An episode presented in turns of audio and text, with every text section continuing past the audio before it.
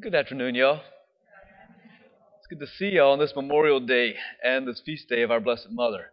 Um, you know, it's just really kind of neat whenever you look at the liturgies, how things have been unfolding, right? You had the Feast of Pentecost, which was the great coming of the Holy Spirit. Mary was there with the apostles as the archetype of the church, and then they sent out to begin proclaiming the good news.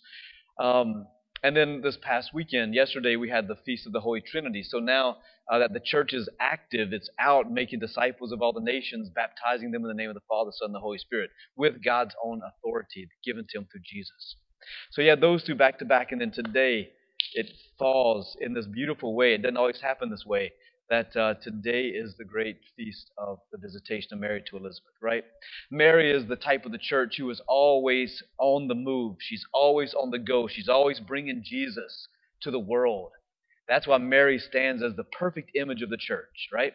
Now, whenever you look at this, just remember who Elizabeth was, right? Elizabeth was pregnant, six months pregnant with John the Baptist, right? This is this is Mary's cousin.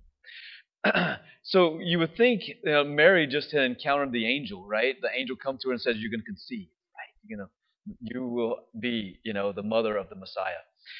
And you would think that Mary could have just sat and basked in that for a little while, right? She could have just sat there and said, "Oh, I'm going to eat my grapes and remain in this beatific, beautiful vision, you know, um, of God, um, and just enjoy this overshadowing of the Holy Spirit, conception of Jesus in her womb." She could have just sat in that for nine months, right, and been in ecstasy. That would have been awesome. But she didn't. She, she's the image of the church. And so what happens, she hears that Elizabeth is pregnant with John the Baptist, right? And it says she made haste and went on her way to visit her cousin Elizabeth. Why'd she do that? I don't think it was because Elizabeth needed help, right? She would have had plenty of help at home, right? She was an elderly woman. She was pregnant. I'm sure there were plenty of people surrounding her to make sure that she was taken care of. So why? Why'd Mary go? I believe it's because she was going to announce the good news. This was the long-awaited Messiah. This is what Israel had been waiting for, right? This was redemption at hand. And it's that moment where Mary was like, I can't keep this to myself. This is the moment where she's got to go and begin announcing the good news. The salvation of Israel is here. So it was not proper for Mary to sit there and just remain in a meditative state for nine months. It was proper for Mary, as the image of the church, to go and begin announcing that what we've longed for, what we've waited for, is finally here. And so there's this awesome encounter between Mary and Elizabeth, right? Well, let me back up. Romans, this is Mary's heart. We hear it right here. It says, let love be sincere, right? That's Our Lady. Love is sincere. Love isn't expecting anything in return. Hate what's evil. Hold on to what's good. Love one another with mutual affection. You see that love, the mutual affection between her and Elizabeth, unfolding. Anticipate one another in showing affection, hospitality, right? Love anticipates the needs of the beloved. Right? Isn't that what happens in marriage? You anticipate what your spouse needs. You anticipate what your kids need. Um, and you do it before they ever ask, right? My mom had to always stay on top of me, right? Mitch, go empty the trash. Mitch, go empty the trash. But did you empty the trash today? Not yet, Mom, right? Well, my love was imperfect. It wasn't anticipating the needs of my mom. But the book of Romans says this is how we should live. Anticipate one another in showing honor and showing affection. This is what Mary does. She doesn't FaceTime Elizabeth and go, "Hey, girl, I heard you got pregnant. That's awesome. You need any help?" No, Mary just anticipated it, and she went to bring about the good news. And then we see this. It's incredible. Mary enters into the house of Elizabeth. And we don't know what Mary said, but we know Mary must have opened the, the door and began to holler for Elizabeth, right? Because it says, at the greeting, Elizabeth said, at your greeting, the infant leapt in my womb. So Elizabeth was off doing her thing. Her husband, remember, was struck dumb and silent, so he wasn't talking to her, so that's kind of refreshing, I'm sure, for nine months.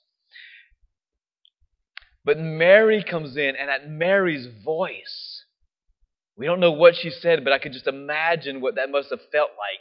Elizabeth was probably stopped in her tracks, and her baby begins flipping in her womb, right? And she comes down, and there's this beautiful greeting of friends. These two women She says, most blessed are you among women, speaking to Mary, and blessed is the fruit of your womb. Those words should sound familiar to us, right? That's why whenever people say, I don't see how you pray the script, how you uh, pray the rosary all the time. It's just a repetitious prayer. Well, you're repeating scripture over and over and over. That's a good thing, right? This is where the Hail Mary comes from, right here. Most blessed are you among women. Blessed is the fruit of your womb. And Elizabeth says, how does this happen to me? That the mother of my Lord should come to me. Now, for the Jew, Lord meant God. It didn't mean Jesus. It meant God. And so Elizabeth is proclaiming at that moment, how is it that you, the mother of my God, should come to me? You know, that's a great posture for us to have.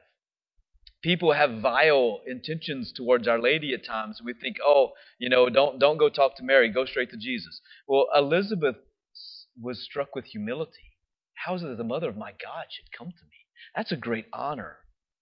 And so she comes to us, right? It says, the moment your sound of your greeting reached my ears, the infant leapt in my womb with joy. You see, that's what Mary brings to us, joy, right? We got to remember that. Whenever Mary speaks, the joy comes out of her. Why? Because she's filled with the Holy Spirit. The Holy Spirit is her spouse. And so whenever she speaks, joy is the response. The joy is what we receive when Mary comes and speaks to us. That's incredible. And then this part, this is called Mary's song, right? The scripture says Mary said, but in reality, imagine this part Mary was singing. How beautiful must this have sounded, right? Must have filled the whole house with this beautiful praise of God. And I'm not going to go through the whole thing, but you just pray with that today. Mary begins to sing, my soul proclaims the greatness of the Lord. My spirit rejoices in God my Savior. Right? I think that's important for us to know. Mary's soul proclaims the greatness of God. Mary is like a magnifying glass, right? It doesn't bring any beauty, it doesn't bring any glory to itself. It brings about the glory of that which it magnifies. Mary's soul magnifies the Lord. So when we look at Mary, what do we see? Well, same thing you look at a magnifying glass. When you look through a magnifying glass, all you see, you don't see the magnifying glass, you see what it's magnifying. So when you look at Mary, what do you see? You see God. She magnifies God. She's not magnifying herself. And so, no, we don't worship Mary. You know that. We, we honor Mary. Why? Because she is the mother of God. No other woman was given that title and that great dignity, that great honor, right? And so Mary magnifies the Lord. And so whenever we come to her, um, she's going to bring us right to her, right to Jesus. None of what she was saying there is magnifying herself. The Almighty has done great things for me, and holy is his name.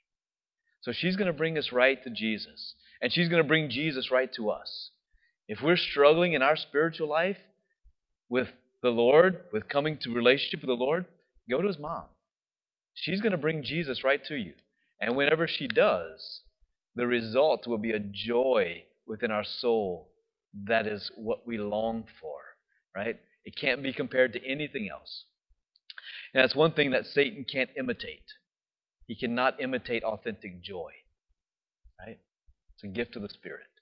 And so let us come to Our Lady today asking her to bring Jesus into our hearts so we can experience the joy of the Spirit. Amen.